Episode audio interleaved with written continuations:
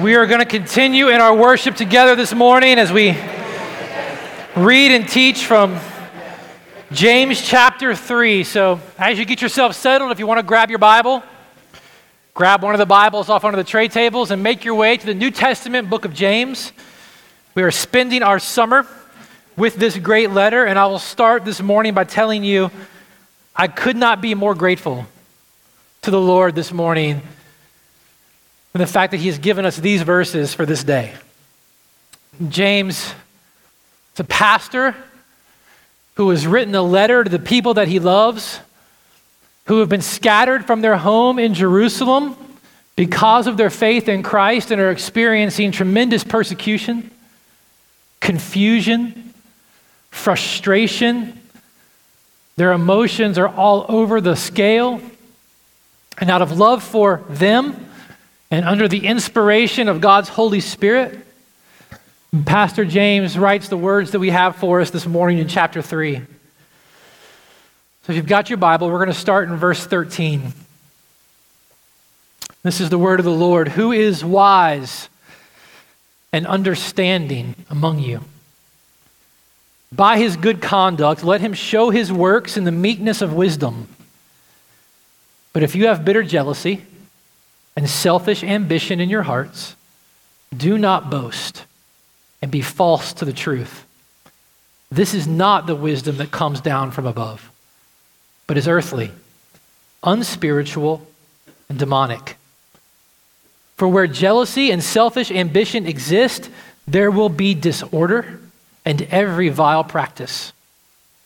But the wisdom from above is first pure, then peaceable, gentle open to reason, full of mercy and good fruits, impartial and sincere.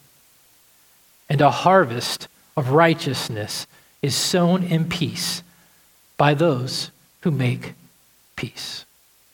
Let me pray for us this morning and we'll begin. Father, thank you for the privilege it is again to gather here together by your grace and under your word. And we ask that you would do the miracle that only you can do, and you would bring our hearts into surrender to the truth of your voice as you speak to us through your word. It's your word alone that can divide into our heart our thoughts, our intentions, expose us, lay us bare, and it's your word by your spirit that revives, that heals, that makes new.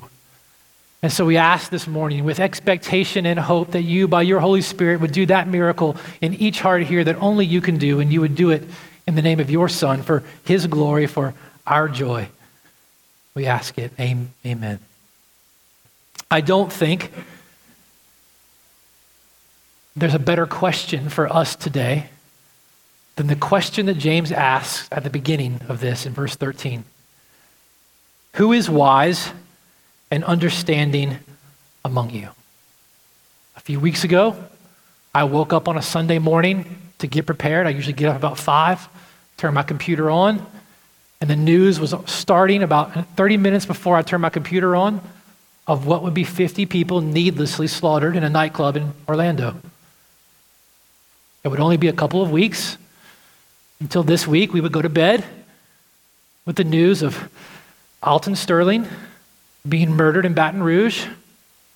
The next day, Philando Castile in St. Paul. And then again in Dallas, Texas, and five police officers.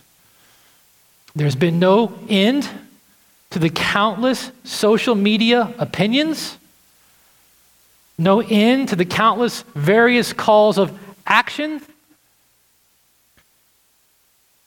If the question that James asks at the beginning of this section is not the question for us today, I don't know what is. Who, who is truly wise? Who's truly understanding? Technically, the question is rhetorical.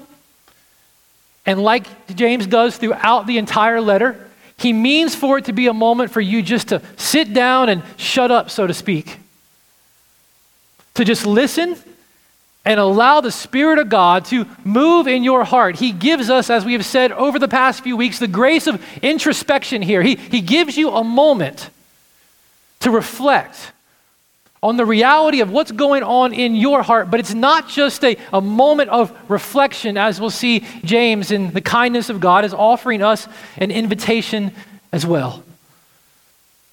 God knew exactly what was going to be going on in the world that we live in when we woke up this morning. He knew exactly what the thoughts and the emotions and the confusions and the frustrations and the fears would be. And he knew most graciously by his kind providence that we would be right here in this place in his word this morning having to deal with this question. So maybe you could be praying with me as I go through this, as I'm praying in my heart while I'm talking, that God would use James' words this morning for his glory and our good, and through us, the good of those around us, and that God, by his grace, might give us his wisdom. That we might be those who James will talk about are truly wise. And that God would make us sowers of peace with an eye towards a harvest of righteousness for his glory. As we enter into what James has said and what he is saying to us even now, the first thing that he wants us to understand is the big E on the eye chart. And that's simply this that true wisdom is seen. True wisdom is actually demonstrated. True wisdom is not simply heard, it's actually seen. Who is wise among you? Look at what he says. By his good conduct, let him show his works in the meekness of wisdom. Now, in the day in which James lived, in, in first century Palestine, in first century Greek culture, first century Roman culture, the most prized virtue a person could possess is that of wisdom. And the way that the world around God's people then defined wisdom kind of fell upon two prongs. One was intelligence, how much you understood, how much you knew, how much information you had learned, how, how learned you were, how many initials you had after your name, so to speak. But the other thing that defined wisdom in that particular culture was not just how many degrees you had or how smart you were, it was how well you could communicate. In the first century, the truly wise were believed to be those who not only had a large degree of learning, but they were the most rhetorically savvy. They were the, bo- the best orators. They could communicate and they could argue and they could twist people around with their arguments. They were the ones that the world looked at and said, oh, those are the ones who were truly wise. And James is writing to God's people that they might not fall prey to the deception of the world and to the deception even in their own heart. He doesn't want them to look out and go, well, true wisdom is found in how much we know and how well we say it. No, James says, let's, let's identify the fact that true wisdom, those who are truly wise, they're vindicated not by their skill of speech, but by the way they live. How are we to know if one is truly wise? In a world in which everyone has an opinion and the freedom and the capacity to share it with everyone they want through technology, how are we to know who is truly wise? James says the truly wise are vindicated not just by their skill of speech, not just how well they can do with 140 characters, not just how many likes they can get on a post. The truly wise are vindicated by the way they live. If I can sum it up even further, the big E on the eye chart for God's people is simply this the proof of true wisdom is behavioral, not intellectual. And so, having laid the ground for us to understand that true wisdom can't just be summarized in what is said, but it has to be vindicated by what's seen, James wants to help us understand what it is we're supposed to be looking for. By his good conduct, let him show his works in the meekness of wisdom. Now, we, we talk sometimes around here about the way things are originally written in their languages, and we don't do it to try to show how smart we are because really I'm not that smart. I go on a computer, we use a computer program that helps me understand what it actually said in Greek. It actually tells me what it's saying in Greek so that I can understand. You can do the same thing. And sometimes in translation, we lose the beauty of the language. There's aspects of what's being communicated in Greek that we don't translate well in English. And what James has said very literally here, when he talks about the good conduct that's meant to reflect the presence of true wisdom, is simply this By his beautiful life. That's what the word we translate good conduct is most literally translated as. The truly wise are vindicated by their beautiful life. True wisdom is visible. The life of the truly wise is seen in a beautiful life of good works done in meekness. See, you and I are so similar to the, to the people that James loved and that James was writing to. We can get so tripped up into thinking that those who seem to know the most information and communicate in the best way must be the ones who are the wisest about a particular circumstance. And James says words are okay, there's nothing wrong with words. Wisdom is not less than words, but true wisdom is so much more. The truly wise are vindicated not so much by how well they say things, but by how they live. James would say, You know, that's great. I, I've heard what he has said. But how does he live? The truly wise are vindicated as wise because you can see a beautiful life, good works done in meekness. Now, Douglas Moo has probably written the best commentary that we can get our hands on when it comes to James. He's, he has two versions of it, a more scholarly and a, and a more easily accessible. I think you can find a link to it on the website under the resources we have for, for James. But in talking about this meekness, Doug Moo says that meekness involves a healthy understanding of our own unworthiness before God and a corresponding lack of pride and a humility in our dealings with our fellow man. So you and I don't use the word meek very often anymore. Oftentimes, meekness will be translated for us in some of our translations, and they'll just stick humility in there. And while humility and meekness can be interchanged with one another, meekness in particular is a unique fruit of the gospel because meekness, much like its synonym, so to speak, with humility, is simply born out of a realization. A realization for the first time or a first time today and a realization tomorrow of the depth of your sin and the stain of your sin and the presence of the holiness of God. The first time you realize your sin in light of the holiness of God, and the next time you realize it today and tomorrow and the day after, you and I are meant by the grace of God to be struck at the very core of our being by the magnitude of the mercy that He has shown us. As you and I continuously, daily are reminded of the nature and the magnitude of our sin in the face of a holy God and His mercy shown to us by His grace through His Son, you and I are meant to be struck. The magnitude of His mercy, redeeming us, cleansing us, forgiving us adopting us and making us his own is meant to do something in us. It produces, as Doug Moo talks about, an awareness of our unworthiness before him and a consequent humility. And a humility or a meekness begins to boil up in us and take root in us. But that meekness, that humility then spills out into our dealings, Moo said, with our fellow man. Meekness. It produces a, a recognition of our unworthiness in the presence of God's holiness. And it produces an increasing and overwhelming gratitude for His mercy in light of our sinfulness. And that meekness produced in us and worked out through us produces in our relationships with one another a consequential meekness with each other and a mercy towards one another. The argument that James is trying to, to lay the foundations for here is simply this the truly wise are those who are continually humbled by the grace of God. And from an increasing gratitude to God for his grace, the truly wise demonstrate their wisdom through a humble, meek, beautiful life. The life of the truly wise can't be summarized in 144 characters. There's no emoji that can capture it. There's no Facebook post that can simply define it. The truly wise is vindicated by the life they live.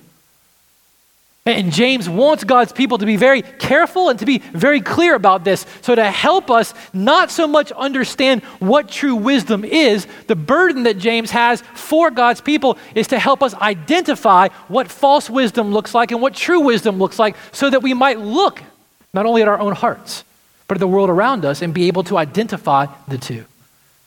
So James is going to start, he's going to do the very Jamesy thing that he always seems to do. He's going to compare false wisdom, he's going to compare it with true wisdom. He's going to start in verse 14. Verse 14, he's going to start talking about false wisdom.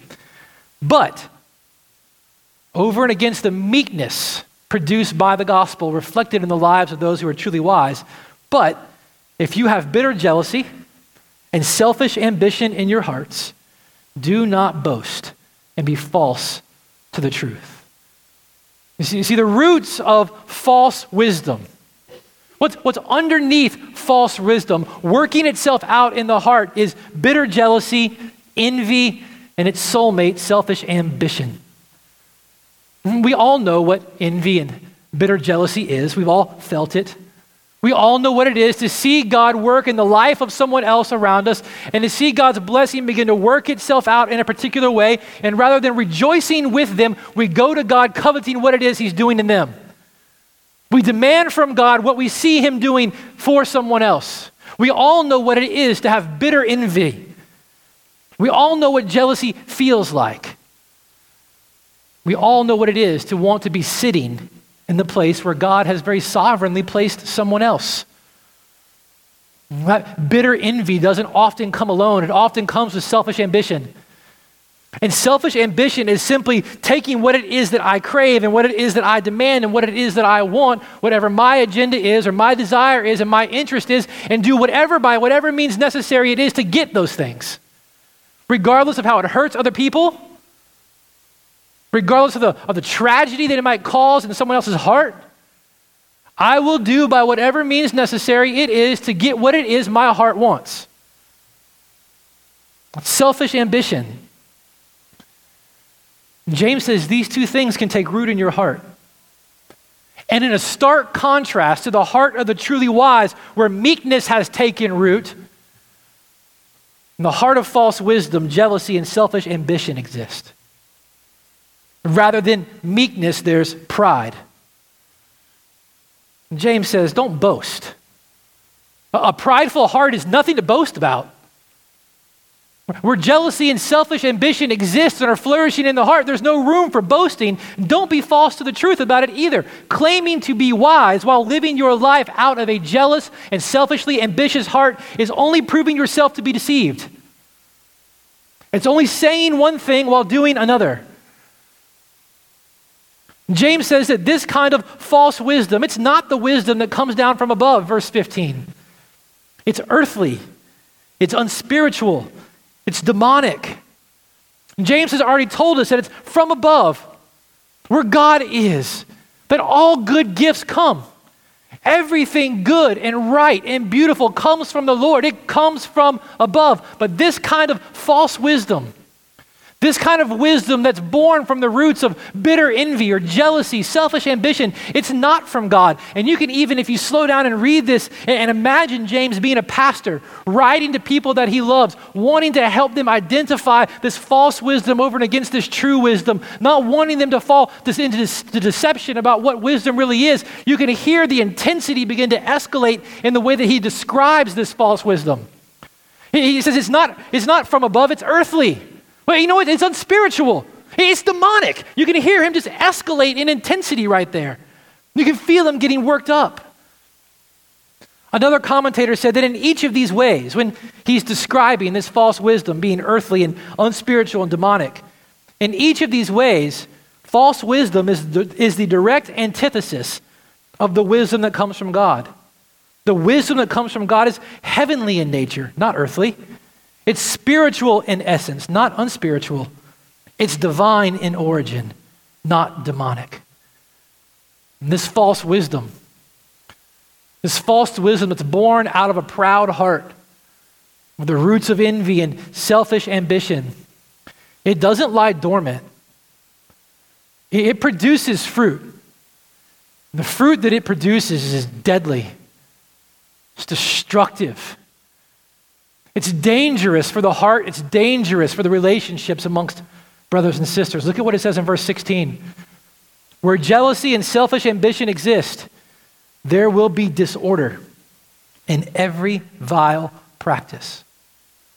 Now, listen, you don't need a PhD to explain to you that where everyone exists and they are out for themselves, where everyone is out for their reputation and their agenda and their interest and their desires, when their lives are motivated by what their heart craves and what their heart wants, and they're willing to do whatever it takes to get it, regardless of what it might mean to someone else or how it might hurt someone else, you don't need a PhD to explain to you that in a presence or a community where hearts are driven by what they selfishly crave, there can be no unity. There can be no peace. The only thing that can exist is disorder. There can be no real unity, there can be no real peace where everyone's heart is bent on themselves. And rather than list out a series of fruit that this produces, James just says, in the presence of selfish ambition and bitter jealousy, where the heart is characterized by this false wisdom that does not come from above, where it does not come from God, every vile practice is possible. Pandora's box of the heart is opened. There's no end to the destruction that false wisdom can produce. It's telling that we, we kind of did this out of order because we did the first half of chapter 3 a few weeks ago talking about the tongue because James introduced it elsewhere. But James is actually coming into this idea of true wisdom and the fruit of true wisdom over and against false wisdom out of the argument about the destructive nature of our tongue when it's not bridled by the work of God's Holy Spirit. And, and one pastor, taking what James is saying about wisdom and the way that we speak in relation to this, he said this, and I found it very helpful and instructive, even for my own heart. He said, There's a kind of person who is undoubtedly clever. You get it. They're smart. They can use words very well. They've got a cute brain and a skillful tongue. But their effect, nevertheless, in any, in any committee, in any church, or in any group, is to cause trouble and disturb personal relationships. William Barclay said it's a sobering thing to remember. The wisdom this person possesses is devilish, not divine. James cares so much about this because he wants God's people not to be indifferent towards it. He does not want you and I to be indifferent about the presence of bitter envy, jealousy, selfish ambition, the presence and the deceptive nature of false wisdom in our own heart. God has given us not only His Word, He's given us His Spirit, and He's given us one another that we might be able together to help one another see these things in us and root these things out. You and I are so prone to welcoming these things in us, making room for these things in our heart, using these things to our own advantage and sowing to these things. And James said, You can't do that. These things, they, they can't be named amongst God's people. These things are destructive for you. So he cares. And he wants us to care. If you're a follower of Christ, James is giving you this word and he's giving you this moment to just reflect for a minute. Where do you see the seeds of such false wisdom?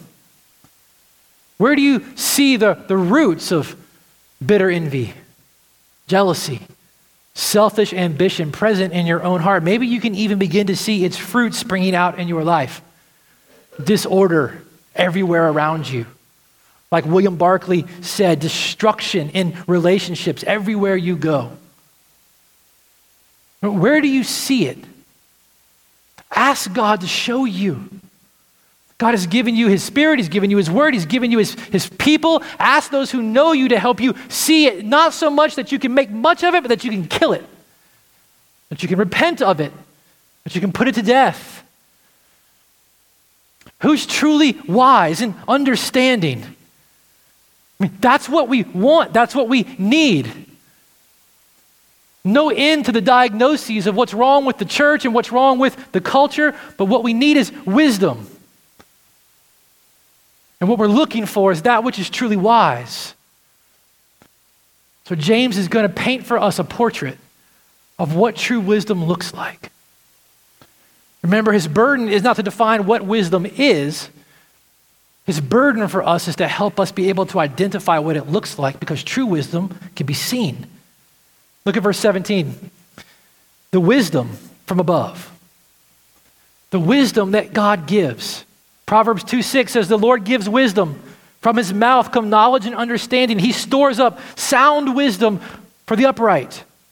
The wisdom that comes from God is first pure, then peaceable, gentle, open to reason, full of mercy and good fruits, impartial and sincere.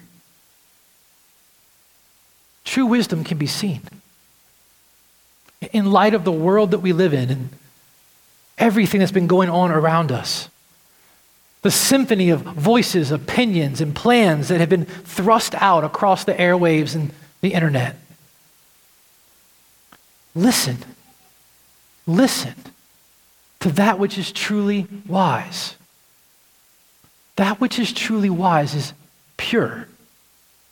Now, when James talks about purity here, he's not talking about what we tend to think about, as one commentator said, as stuffy and prudish. This purity actually serves as a, as a catch all or an umbrella for all the distinctives, all the fruit that James is about to listen, uh, about, to, about to list. This purity that James is going to list, this fruit of what is truly wise, in particular, it's pure and wise and fruitful. Listen for it in the way it impacts the relationships we have with one another. Listen to what he says. Ever the pastor, I love this. Ever the pastor, James gives a list of that which is truly wise, and he alliterates the list. You don't get it in English. But in Greek, everything he's about to say starts with the same letter. I'm not that good. Other pastors here are. I'm not that good. But to help God's people then remember what he's saying, he alliterates the list that he's about to give. So there is historical prefer- reference for alliteration. Those of you who will be preachers one day, regardless of how much I make fun of it, James does it. The fruits of true wisdom peaceable. I mean, who's truly wise in understanding? That's the question. All kinds of voices all kinds of people, all kinds of smart sounding things. Who's peaceable? More specifically, who's peace loving? Peaceable, peaceable people, they want peace. Peace loving people work for peace. They love peace, which means when they have relationships with other people, and their perspectives on a particular thing differ. They don't just withdraw like magnets, polarizing each other. They don't carry unnecessary offenses that come from the differences that they actually have. While trying to put to death bitter envy and selfish ambition, they still pursue peace, and they do it, James says, in the spirit of gentleness. They're not looking at people as steps towards getting forward in their life or using people however they can to get to what they want. They don't look at people as another argument that they have to make. They consider the words that they use and the way that they use them. They consider the things they do and the impacts that it will have on others. Peaceable people, peace loving people pursue peace with others even when they disagree, and they do it in the spirit of gentleness. But then there's this one, this third one. This third one that I think just is a dagger to the heart of an arrogant church. Truly wise people are open to reason. Truly wise people are open to reason. I asked multiple people this week, how can I explain this in a way that will make sense or that may sound different in the way someone's ever heard it before? And, and, I don't know that anyone helped me come up with a completely new way of saying it, but what hit me the most was simply this do you make it easy for other people to come to you with concerns about something in your life? Do you make it easy for people to come to you with a concern about something they have with your life? Are you open to reason? Are you open to being wrong? Are you open to learning? Is everyone else wrong? Are you always right? Truly wise people know when to say, You're right. I'm wrong. I'm sorry. Will you forgive me? Thank you for helping me see that. Truly wise people. They love peace, they pursue peace, they go after peace, they do it in a spirit of gentleness, and in, in it all, they're open to reason. And, and though he's alliterating this list of fruit, he, he sets these next two off from the others by talking about truly wise people being full. They're, they're full of mercy.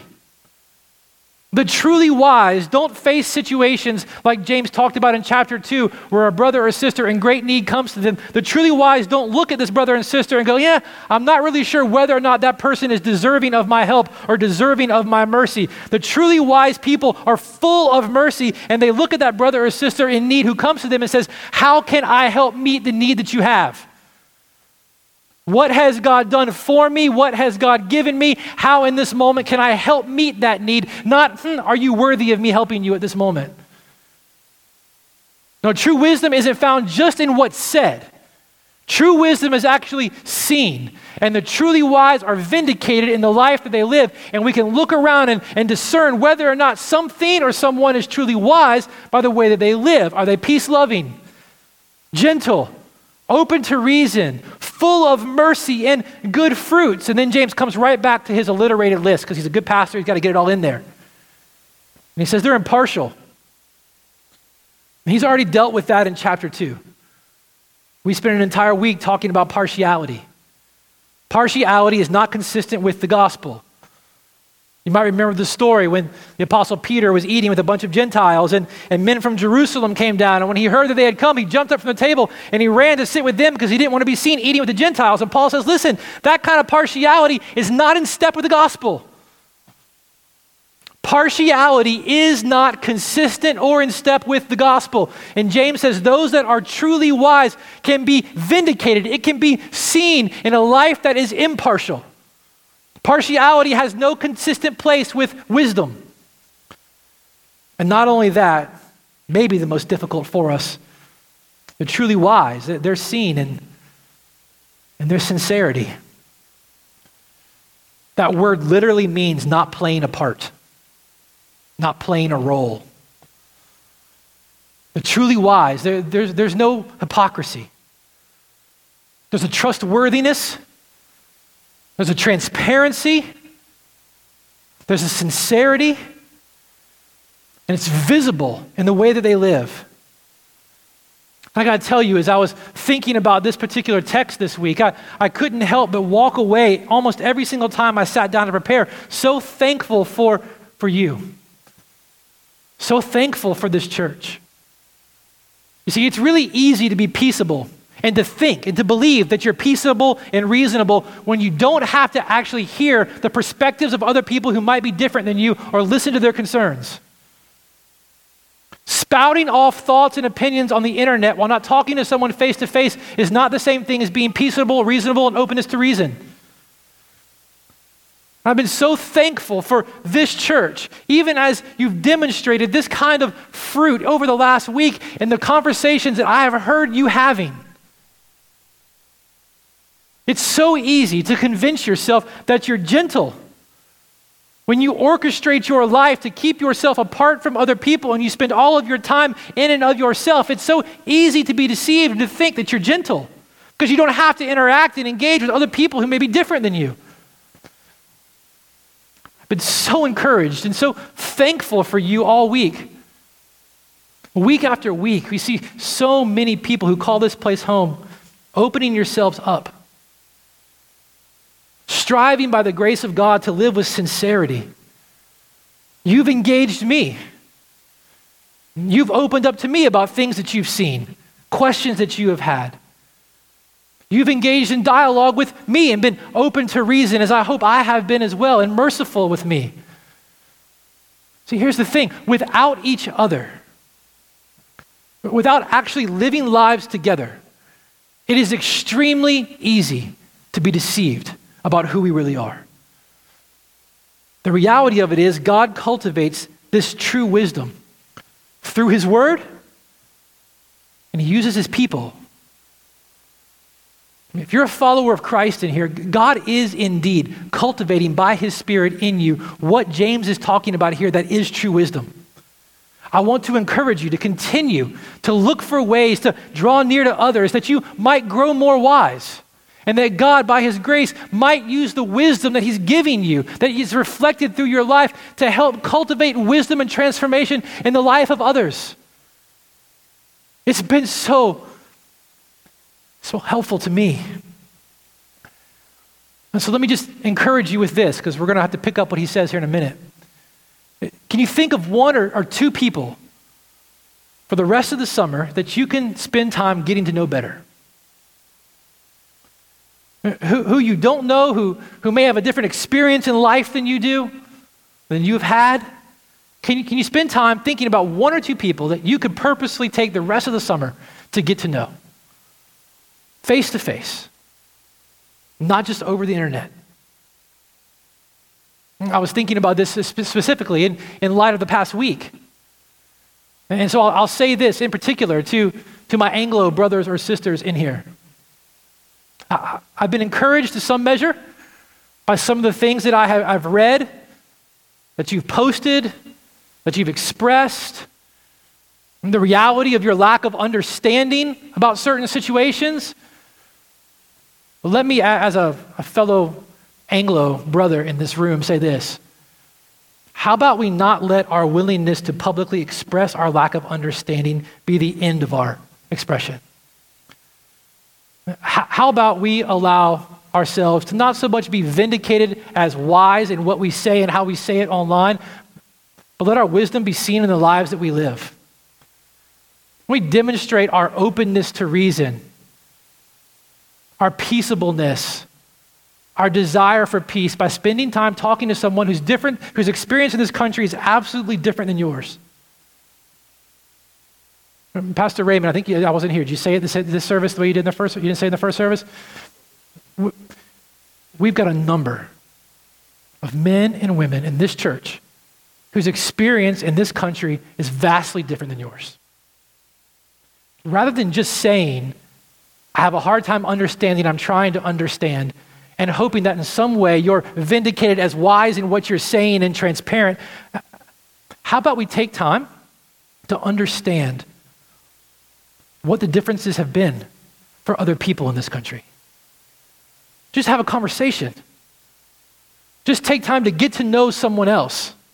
I was particularly struck by this. I'll be very, very honest and, and, and candid in this. I have another of friends who are pastors who, who have made all kinds of comments. And I don't know, maybe you have to strike this from the record or I'll have to apologize next week because the elders will sit me down so you can't say that anymore. But I think I've grown a bit weary, even in the last five days, particularly of, of, of white pastors and, and particularly of, of my generation, who, are, who seem fully content to be the John Knoxes of racial reconciliation in America online. We've got all kinds of plans for how things can be different, all kinds of ways. Listen, here's my encouragement. How about we not be content in trying to demonstrate some measure of wisdom simply in what we say? How about we pursue the kind of wisdom that God is talking about here and allow this kind of wisdom to be reflected by the way we live? If you don't understand, and let me just tell you right now, you don't. Do you know what, as an Anglo person in this country, do you know what you understand about what's going on? That it's wrong. That what happened was murder. That it's sin. And you should grieve with those who are grieving. You understand that. Don't say you don't understand that. But what you don't understand, and it's okay not to understand, which is why we learn, what you don't understand is what it is to be a black man or a black woman in this country. You don't understand that experience. I don't understand that experience. I got in my car. I did not worry about getting pulled over. Don't think twice about it. So, so rather than trying to vindicate ourselves as wise and the way that we can speak about the situations, Let's let the Lord vindicate the wisdom that He's producing in us through the lives that we actually live. And if you want to understand and you want to grow in wisdom and you want and your openness to reason, we've got so many people that would love to sit down and talk with you. Not over the internet, face to face. Take some time, even this week. Take James chapter 3, verse 17. Pray it for the church in this country. Pray it for this church. Pray it for your pastors. The church has, has never struggled having an opinion on things. There's been no shortage of opinions in the church, but there is plenty of justifiable reason for a watching world and an exploited minority to look at the church and say, Who's wise and understanding among you? I, I can read all the posts, I can, I can hear all the arguments, I, I can listen to all the voices. Who's wise and understanding among you? James says the truly wise, they're, they're known not just by what they say and how well they say it, they're known by the way they live. I hear him asking that of us in this church. Will we, will we be truly wise, not just well spoken? See, the blessing of the kind of wisdom that James is talking about, the blessing of true wisdom, it, it's priceless. Look at verse 18. A harvest of righteousness. A, a harvest of righteousness is sown in peace by those who make peace. As we live in light of the wisdom that God gives, our lives are increasingly pleasing to Him, but also our, our lives as we live in light of His wisdom that He is producing in us, and our lives reflect the presence of His wisdom in us through beautiful, meek lives, our peace loving, gentle, reasonable, merciful, impartial, and sincere good fruit are meant by God, as one writer said, to be so compelling that it becomes the clincher for some who are coming to trust in the gospel for the first time. Not to be trite about it, but in some sense, as we live in light of the wisdom that God gives, that He's producing in us out of the meekness that comes from cherishing the grace that He has shown us in Christ, we become very much like the Johnny Appleseeds of the gospel. That's the beauty and the elegance of the gospel. As it produces more meekness in us, we cry out for greater wisdom from God. As we live in light of the wisdom that God gives, relationally together, the good fruit of God's wisdom produces the fruit of the gospel not only in us but through us and begins to begins by the grace of God to be produced in the lives of those around us as well. Who's wise and understanding among you? By his good conduct, let him show his works in the meekness of wisdom. Friends, James's question for us this morning, it's not only an opportunity for self reflection, it's also an invitation. The wisdom that's required and the meekness that's meant to be reflected, they both come from the grace of God. So, as we prepare to respond to God's word this morning, James is inviting you to something this morning. Listen to the words of Jesus himself, who said, Come to me, all who labor and are heavy laden, all who are burdened and I will give you rest. Take my yoke upon you and learn from me, for I am gentle. And Jesus said, quite literally, I am meek. In me you will find rest for your souls. For my yoke is easy and my burden is light. This morning, God would call each and every single one of us here this morning to come to the only true wise one. The one in whom meekness did not consider equality with God as something to be grasped, but humbled himself. The Son of God took on flesh, and in the most glorious display of true wisdom and meekness, he died in your place for your sins. Friends, as we respond to God's word this morning as followers of Christ, as we take the bread and remember his body, we dip it in the cup, remember his blood, we are reminded of the most brazen display of meekness and wisdom. And this morning, the only true wise one calls you to come to him for rest, for forgiveness, for wisdom. Let me pray for us this morning and we'll respond. Father, we thank you for your word that, that rescues us from self deception. Your word that you use by your spirit to produce not only new life in us, but cultivate in us true wisdom. This morning, we ask that you would do the very thing that only you can do. You would change our hearts. Where there has been false wisdom taking root, where there has been bitter envy, selfish ambition, that you would show it to us, that we could put it to death and put it to death and turn from it, and, and by your Spirit produce in its place true wisdom, meekness, and a life of good works born out of humility and gratitude for your grace. We ask that you would do that this morning for your glory, for our joy, and the good of the place where you've sent us. Amen.